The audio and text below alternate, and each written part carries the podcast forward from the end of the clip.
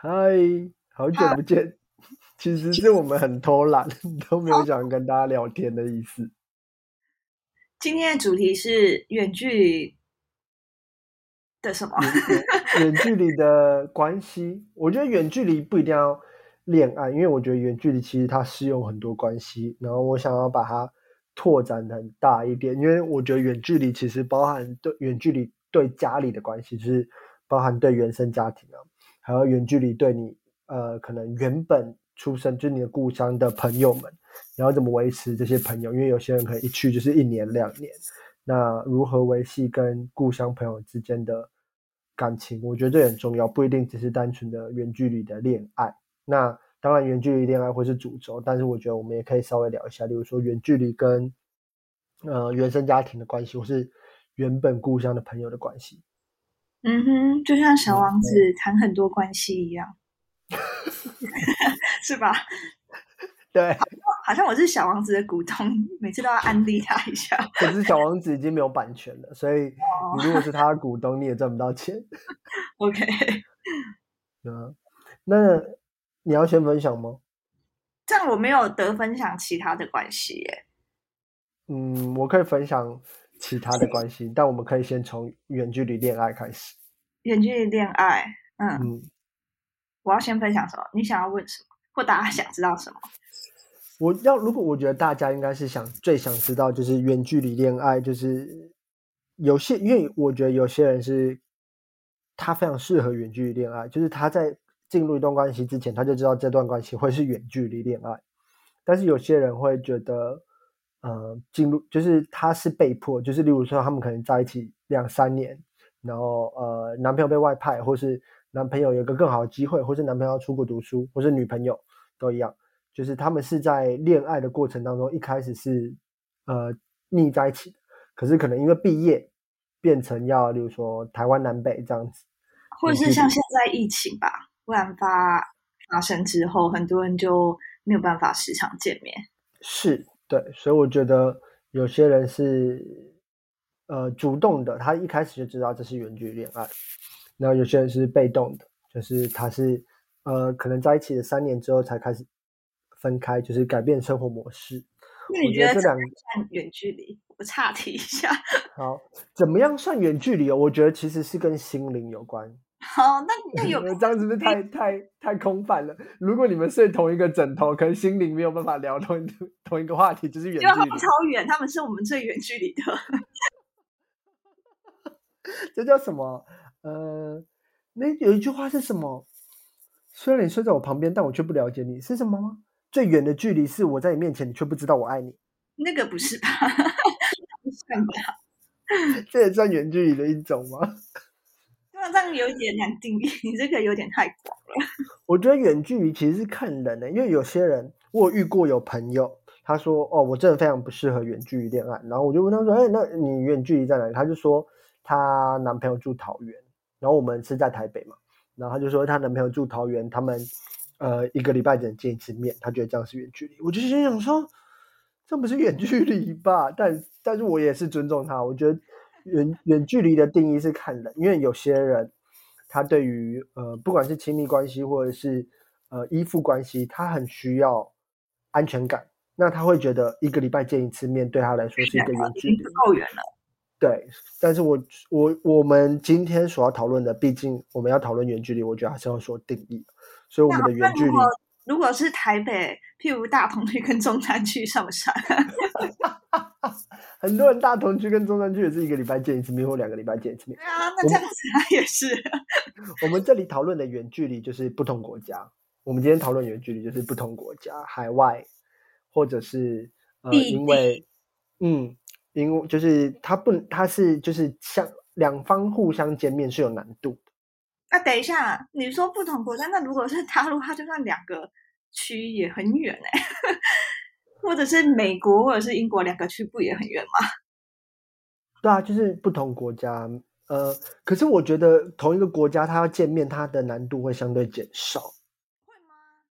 嗯，就是比如说，中国最最远的。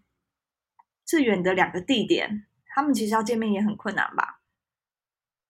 因可是如果你是两个城市的话，其实，在英国你搭车一天是可以到一天内是可以到。我觉得这种，因为如果硬要说的话，台湾南北也算远距离，可是其实你搭高铁一天也可以到，一天可以来回。我之前有交过一个台南的女朋友，然后我也是一天来回去找她，所以我觉得这种不只要是不不管是你搭长途车，时间或是金钱可以解决的，或者是就是你花多一点钱，解决很多都是搭高铁远距离。哎、可是你搭你搭飞机可能就是有海关啊，或是有嗯签证的问题啊，整或是有旅游签的问题啊。啊，嗯这样这样子就这世界没有远距离了，因为等到火箭出来就没有远距离，这样我们怎么聊？这局就直接这样结束喽。定义都已经定不出来。我觉得世界上没有远距离哦，最南最北应该算可以啦，可以啦，就是见面之间的那蛮贵的耶。嗯，最难到最北一千一千多块。对啊，它还蛮贵的。好，那我们的定义就是有点贵的无法见面，你知道吗？对，就是常常在那个论坛上面会看到别人在讨论说怎么办，都是我去找他那个钱怎么办的那种问的那种距离，啊就是 OK OK OK，好。可是因为我我们我们两个都是经历过海外的，就是两个不同国家，例如说时差有点多的，或者是什么。我觉得台湾南北，我就觉得，嗯，不要不要这样子。好啦好啦，那这是我们的定义嘛，远距离。哎，我们刚刚一开始到底聊什么？我 真的聊光定义我们就聊到忘记，我们这个节目真的是 超差题。关系如何维持，不限于情侣，就是任何世界上任何的关系，跟你宠物的关系也可以啊。哦也哦，可是宠物的关系我觉得很难呢。如果你今天在国外，你要怎么跟你宠物？我知道有些人家里他们之间很亲密，就可能好像一个礼拜都会视讯好几次。如果他们家有宠物的话，他也会说我要看宠物。嗯，我自己我自己遇到的状况是因为我家有宠物嘛，然后我在国外两那两年，就从来都没见过它。从从来没有看过它。可是我一回来哦，我家的宠物跟我跟以前一样好，完全没有。我觉得，我觉得这也是宠物神奇的地方，就是它不会，就是它好像认定了这个主人。我不知道猫啦，因为我家是狗，它好像嗯，认定了这个主人，它就不会变，就是它就是一直在等我回来的那种感觉。然后因为猫根据我家人说法，从一而终不理你啊，就这样。就 对，所以也也蛮像你出去的时候，出去前是这样，回来的时候他也是不理你啊，就这样。因为我家的狗是根据我家人的说法，是每天都会到我房间门口巡一遍，我的天呐！在我出去那两年。可是你家你们房间很高诶、它这它这么小只，爬上去很辛苦。可是就是他会这样做，所以我觉得这，所以我觉得没有什么改变，就是我家的狗没有在我出去这两年跟我的关系有什么改变。那你家人会有改变吗？家人我觉得感情不会变，就是在乎的感情不会变，但是要怎么样呃维系这之间的平衡，我觉得很妙，就是因为一个人在国外，然后呃，我先讲兄弟姐妹好了，兄弟姐妹会是那种就是哦，我偶尔打声招呼就好了，就是也不会怎么样，因为兄弟姐妹本身感情就是这样子。那我也觉得没有变，然后所以你本来也会在外面的时候会进行视讯，偶尔跟他们聊天哦。我会跟他们聊天，但是不一定是视讯，但是我可能会传讯息给他们。你说文字，对文字上，就是我呃的兄弟姐妹们，我可能还哇，是我会传讯息。我觉得其实你们家还算蛮亲密的，还是是我我们家太冷漠了，就住在我一起也不会特别跟说你要干嘛。但我老实说，我觉得我跟我的兄弟姐妹算是蛮亲密的。我觉得很亲密啊。对，我觉得这是我很开心的地方。但是我我我觉得兄弟姐妹的感情，呃，如果因为很多家庭可能他们兄弟姐妹原本就不会聊天，所以出国，他等于他不用维系这段感情。可是对我来说，我就只是哎传个照片，例如说给我妹，因为我妹很喜欢风景嘛，然后或者是有时候会跟我弟聊说，哎，你最近遇到什么状况啊，什么的，我弟也会跟我讲。所以我觉得就是远距离的关系，在因为兄弟姐妹不会断掉，就是你的血缘，那他永远都会是你的妹妹，他不可能跟你说，哎，我今天不当你妹了，就不像情侣一样。所以我觉得就是维持那个关系的感觉，就是你要主动出击，我觉得很重要。嗯，如果我不是这种类型的人，像我从小跟就跟我的表姐挺好的，但其实我们就有点算是一南一北，所以我们真的平时也不会有太多的讯息啊，基本上是没有。只有如果我看到他那个地区有一个我想吃的甜点，然后我就会传给他，他就会在下一次回乡下的时候买回来，就这样子。嗯，这样也算是维持的维持感情的一种方式啊。对啊，然后或者是如果我出国玩的时候看到他喜欢的卡通人物相关的周边，我可能就会买回来给他。嗯哼。可是其他平时的时候，就有些人会打电话聊天、定时联络、讲近况，这种我们家就不会有我啦。可是我们家有。可是其实我也不太，我在国外的时候我也，除非大事件了，不然其实我也很少会主动打电话。我觉得很少。你会觉得这样子会让你有一个再一次见面，有一种我们之间有距离的感觉吗？完全不会，其实，因为你知道我不是一个，我就算初次见面的人，我也很少会跟你产生距离啊。我我是会的人，但我很神奇，是在我们一开始见面的时候。对方只要像以往一样的表现，我就会觉得哦，我们现在超亲密的。就但是如果在我们还没有见面之前，我都会觉得我们现在的距离有点远。你知道我觉得你会担心，你是会在事前担心说啊，我等下要怎么跟他反应之类的吗？嗯，完全不会，就会觉得人生就是有有很浓烈的时候，也会有很淡的时候。那我们可能就没那么熟了吧。然后到下一就是见面的当下，他像之前一样，我就觉得哇，我们超亲密。那那我们在讨讨论朋友之前，就是我们在讨论父母之前，我们先讨论朋友，因为我们两个是朋友嘛。然后我们那两年也都没有见面，可是我们重新再见面的时候，你有觉得我把你当做哎，好像很久不见或是什么的吗？嗯，就没有啊，因为你表现的非常热情啊，而且你在讯息的时候问我的那些问题，我觉得是非常好朋友之间会讲的话，那就我就会觉得哦，我们之间很就很亲近这样。嗯哼，所以我觉得平常的讯息跟沟通可能也很重要，就不是只是单纯嗯。可是即使我们相隔了一年，这中间你完全都没有任何讯息，在一年之后，你像。就是来问我一些困扰的话，我又会觉得哦，我们之间很亲近，还是我太好你知道吗？可也可能是我太好客了，太白目。等下这样子，这样好像跟大部分很多比较阳刚属性的人蛮像的，对吧？嗯，我觉得，我觉得这跟个性有关系啊。有些人可能就，嗯，会觉得说他不是这么的重要，他可能就是对他们来说，可能他们心里还是会觉得。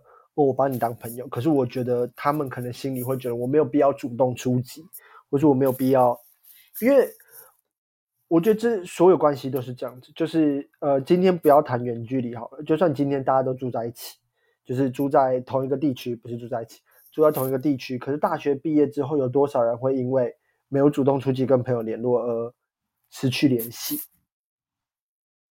有啊，还蛮多的啊。对啊，所以我觉得这。他牵这这种朋友关系，或是跟兄弟姐妹的关系，他又牵扯到有没有人愿意在这个群体里面，有没有人愿意主动出击，有没有人愿意去主动跟大家谈话？嗯，我觉得很重要。拉回远距离如何维持？有点扯远了。好，拉回远距离如何跟我？我们现在再来讲父母。我觉得跟父母有一段关系，是因为。远距离，像那时候我出国，可是我的父母很希望，呃，就是他们对对小孩的依赖，就是我今天读到一篇文章，他们很希望，他们很不能放弃原来我的小孩长大了，可以在国外独立自主。所以当我每次没这个困扰啊，嗯，我们家没这个困扰，因为我也有好几年时间没有住在家里吧，我就也不会收到我父母特别来。讯息问我那些的，就是家族聚会我有回去见到就够了。可是我觉得那样不一样，因为，呃，虽在台湾的观念会是，呃，如果你嫁出去，你是今天我是确保你在，就是我，呃，对于娘家的人来说，他不应该去问夫家的的事情。我觉得在台湾的传统观念是这样子，就是，嗯，像我老婆，我们结婚之后，她娘家也很少会过问说，哎，你。这样远距离少见面什么的，他们也不会主动出击，因为对他们来说，他们觉得这样不礼貌。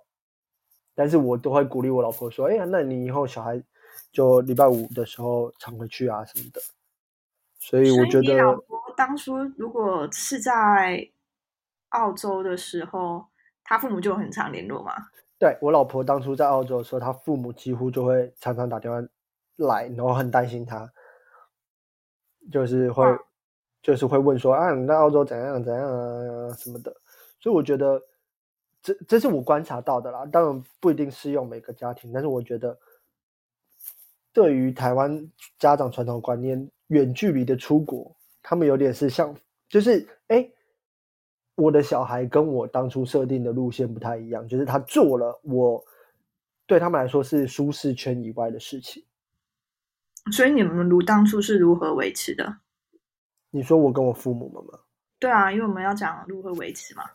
我跟我，我必须说，我跟我妈妈维持的还蛮好的，但是我跟我爸爸其实没有很成功。那没有成很成功的原因，是因为我跟我爸爸想法不太一样。然后，呃，我觉得我在国外的时候很容易跟他起冲突。但是我后我后来回想起来，我觉得有一个很关键的因素是，我没有好好的表达。我对父母的，就是我对我爸爸的感谢跟栽培之情，所以他其实是他打电话来给我，他其实是想要关心我在国外过得好不好，但是我却没有。他会主动跟你联系，对他们会主动跟我之间，对啊，那你们之间主动的人其实是你爸。嗯，因为我觉得小孩是这样啊，我觉得男生，我先讲我男生的例子，我打给我妈，我可以很舒服，就是我可以不用担心东担心西。就是我可能会跟我妈妈吵架或者什么的，但是我打给我爸，我就觉得很尴尬，很奇怪。那为什么你爸打给你，你不会觉得很怪？他不会觉得怪？这是个好问题。我觉得爸爸打给我，可能都是他一定是抱持着某一个期望，他打给我。因为通常来讲，很多爸爸不太会关心小孩子。他其实内心关心，但他不会真的有行动。但你爸是，他还是真的有行动了，所以我觉得这一点是蛮令人意外的。对，但是我必须讲，我爸每次打给我的时候，我我这样讲不太好，但我没有说他不好的意思，就是我爸每次打给我的时候，都是他喝醉的时候，所以他其实是先喝酒了，他才打给我，或者是就内心没有办法控制了，其实真的很担心，就表露出来。对。然后，所以他打电话给我的时候是喝醉的状态。那喝醉状态讲出来的话，就更容易擦枪走火。所以，其实我爸我知道，我爸那时候打电话给我的时候，他其实想关心我在国外过得好不好。然后，嗯，但是我有时候会跟他讲说，嗯，我觉得我那时候的心态是，我过得很好，其实你可以不用，嗯，有点像是把他推掉，就是你可以不用担心我的那种感觉。但其实你没有维持任何的关系啊，在父母这一方。对，但在妈妈这边，我会主动打电话给我妈妈，或者是传照片给我妈妈，跟我妈妈分享说我吃了什么。所以我觉得这一来一往之间，我觉得我爸肯定会对这件事情受伤，他会觉得说为什么我传给我妈妈却没有传给他？那你为什么不直接传在家庭的群组，这样就好啦？大家都不用吃醋，大家都一样。嗯。老实说，那时候我们没有家庭群组，你知道，我两三年前在创造群组不是那么的风行吗？创造群组一直一直都很风行，好不好？我不知道，反正我们家没有一个群组，因为那时候就没有那么，我爸可能对 LINE 也还使用不熟悉，爸爸都是比较晚加入那个，你知道？嗯，呃，反正回归正题，就是我觉得那时候我处理也没有很好，然后再加上我有点像是把爸爸的担心推。推出去了，就是我爸其实是担心，但是我跟他说，哦，我过得很好，你不用担心。然后我也没有想要跟他报告近况，但是我想要给建议，就是如果再重来一次的话，我可能会主动跟他报告我的近况，跟他说，哎，我过得很好，我拿到了什么实习，那可能会跟他说，我很感谢你愿意栽培我，让我有机会可以出国读书，或是出国工作。我觉得平常联络讲这些有点多了，但是如果你有主动跟他分享你的生活，还有你拿到实习那一些，他也许就不会像当时这么觉得，我都不知道你在外面干什么，然后我资助了你，然后你也不知道到底搞了什么东西。对啊，但也许看到你去实习，然后有那些成果，他其实应该也会觉得哦，蛮好的，很欣慰啊。